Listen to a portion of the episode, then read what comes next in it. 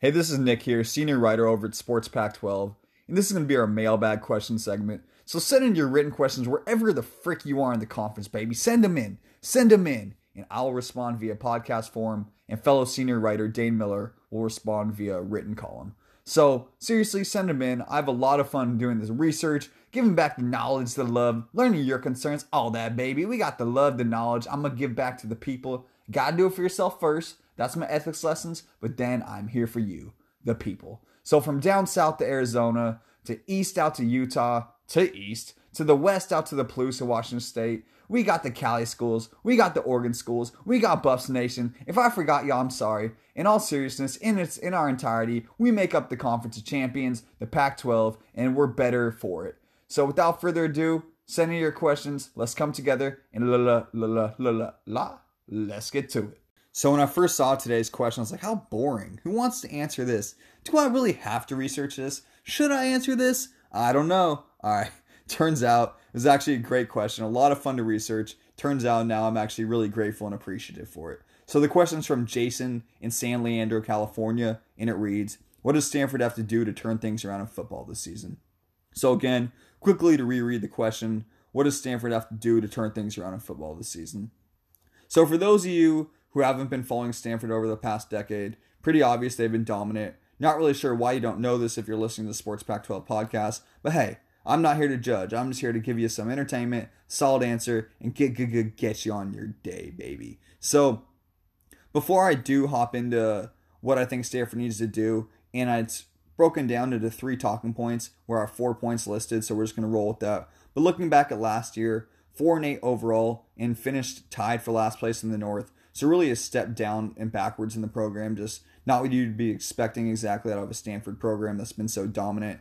But they were just so injured. And I hate to make excuses for any program. I really do. I think excuses are weak and you should just find a way to get things done regardless of the circumstances. But seriously, their whole offensive line was destroyed. It got so bad at one point that they tried a defensive end and a tight end on the O line. I mean, they were really that decimated at that position. And if you can't block in football, then you really don't have a chance. So I don't want to make excuses for them. They still finished tied for last in the North, and that's the bottom line. Four and ain't gonna get it done on the Bay, but really, their offense line was absolutely destroyed, and that's probably aberration, something that'll never happen again. Which brings me to my first to three or four talking points. Like I said, three talking points before numbers listed. So, number one, to turn the program around, they need to replace, replenish, and restore the offensive line. I really do believe they can do that. They have a couple returning players, some some players who played last year, some who are returning from injury, and some new recruits. So they have a nice balance.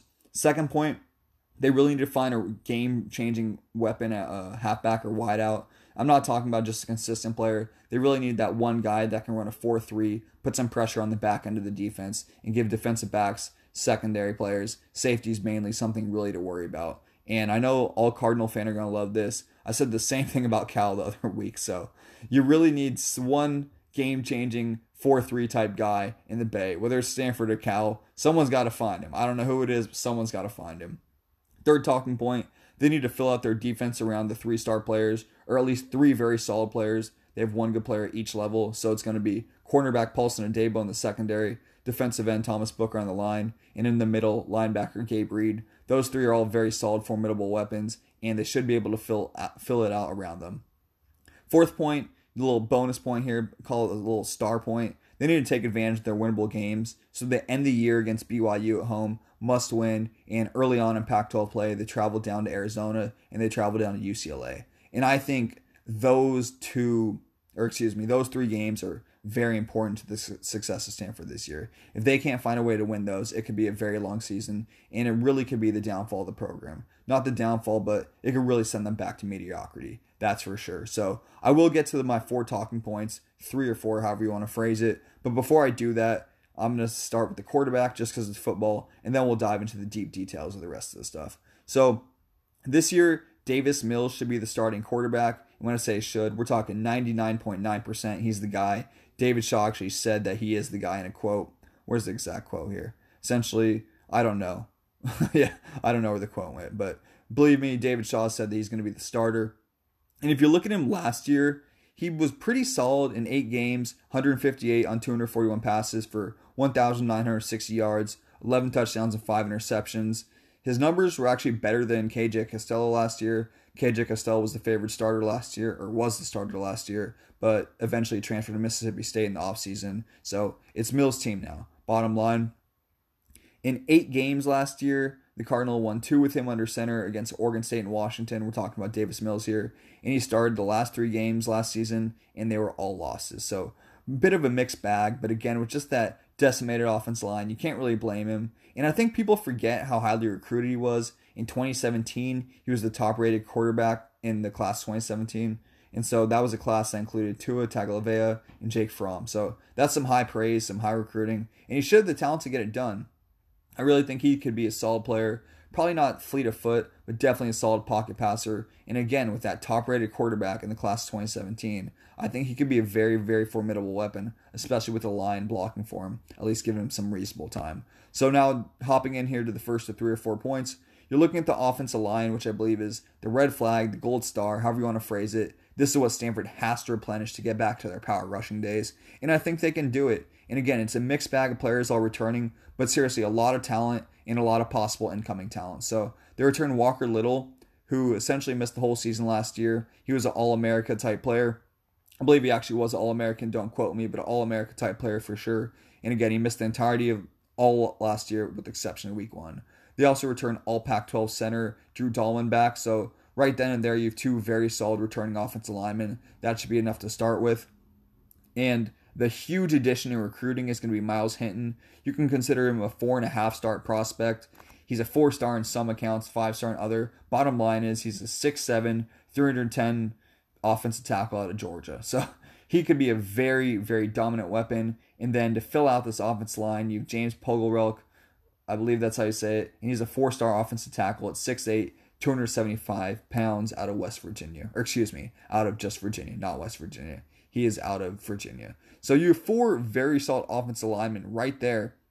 And you're thinking that in itself should be enough to get, I think, Stanford back to the days of power rushing. I mean, I don't see any reason why it wouldn't. You have such a dominant force in Walker Little and Drew Dalman. And if Myles Hinton is something solid, then you're good to go. I mean, really, really good to go. Yeah, James Pogorelc and Stanford probably is another solid offensive line. They've had pretty solid recruiting classes over the last four years, so they should be very, very dominant up front again. And I think that in itself takes Stanford back above that 500 mark. At least returns them to a minimum of minimum of six and six. So really, their offensive line should be good to go, and that's one thing that should really bode well in Stanford's favor.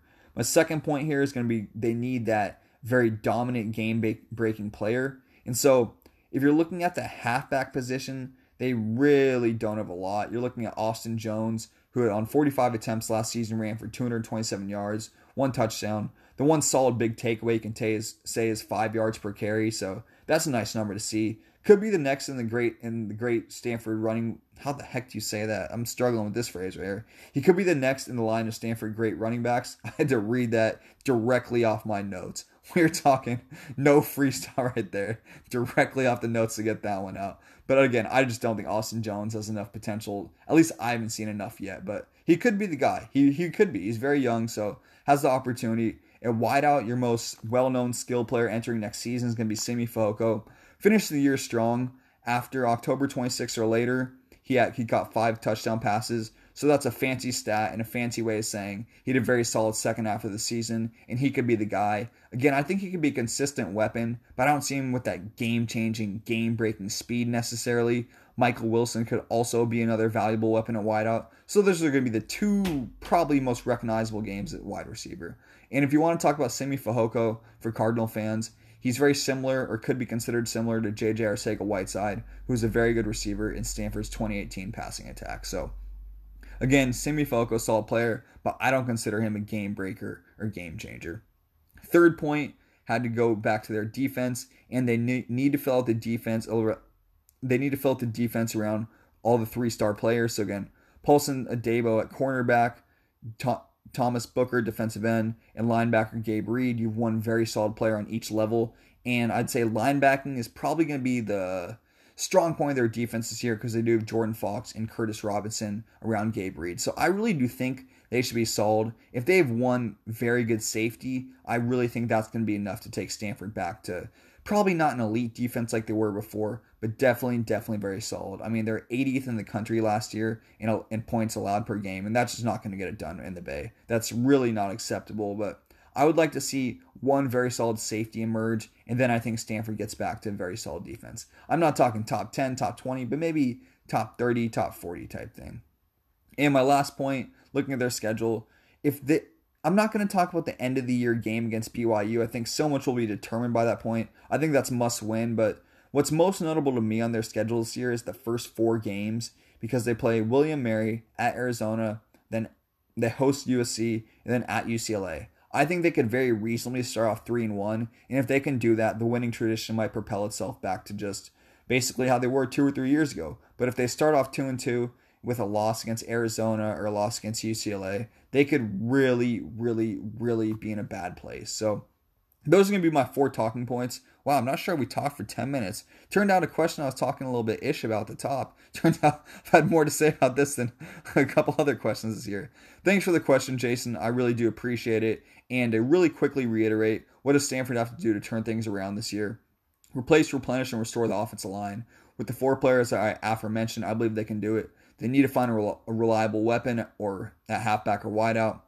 They need to fill out the defense around the three star players of cornerback Paulson Adebo, defensive end Thomas Booker, and linebacker Gabe Reed, and take advantage of their winnable games, most notably early in the season at Arizona and at UCLA. Not trying to hate on Simi Fehoko at wideout, but he's probably not going to be that game breaker. Going back to point number two there. Thanks for the question again, Jason. Have a good day. And hey, man, I thought it was going to be boring, but you came through with some fire. I appreciate it. From Seattle to San Leandro, baby. We out. Man, Cali's got the coolest name, San Leandro. What a cool name of a city. All right, have a good day, y'all.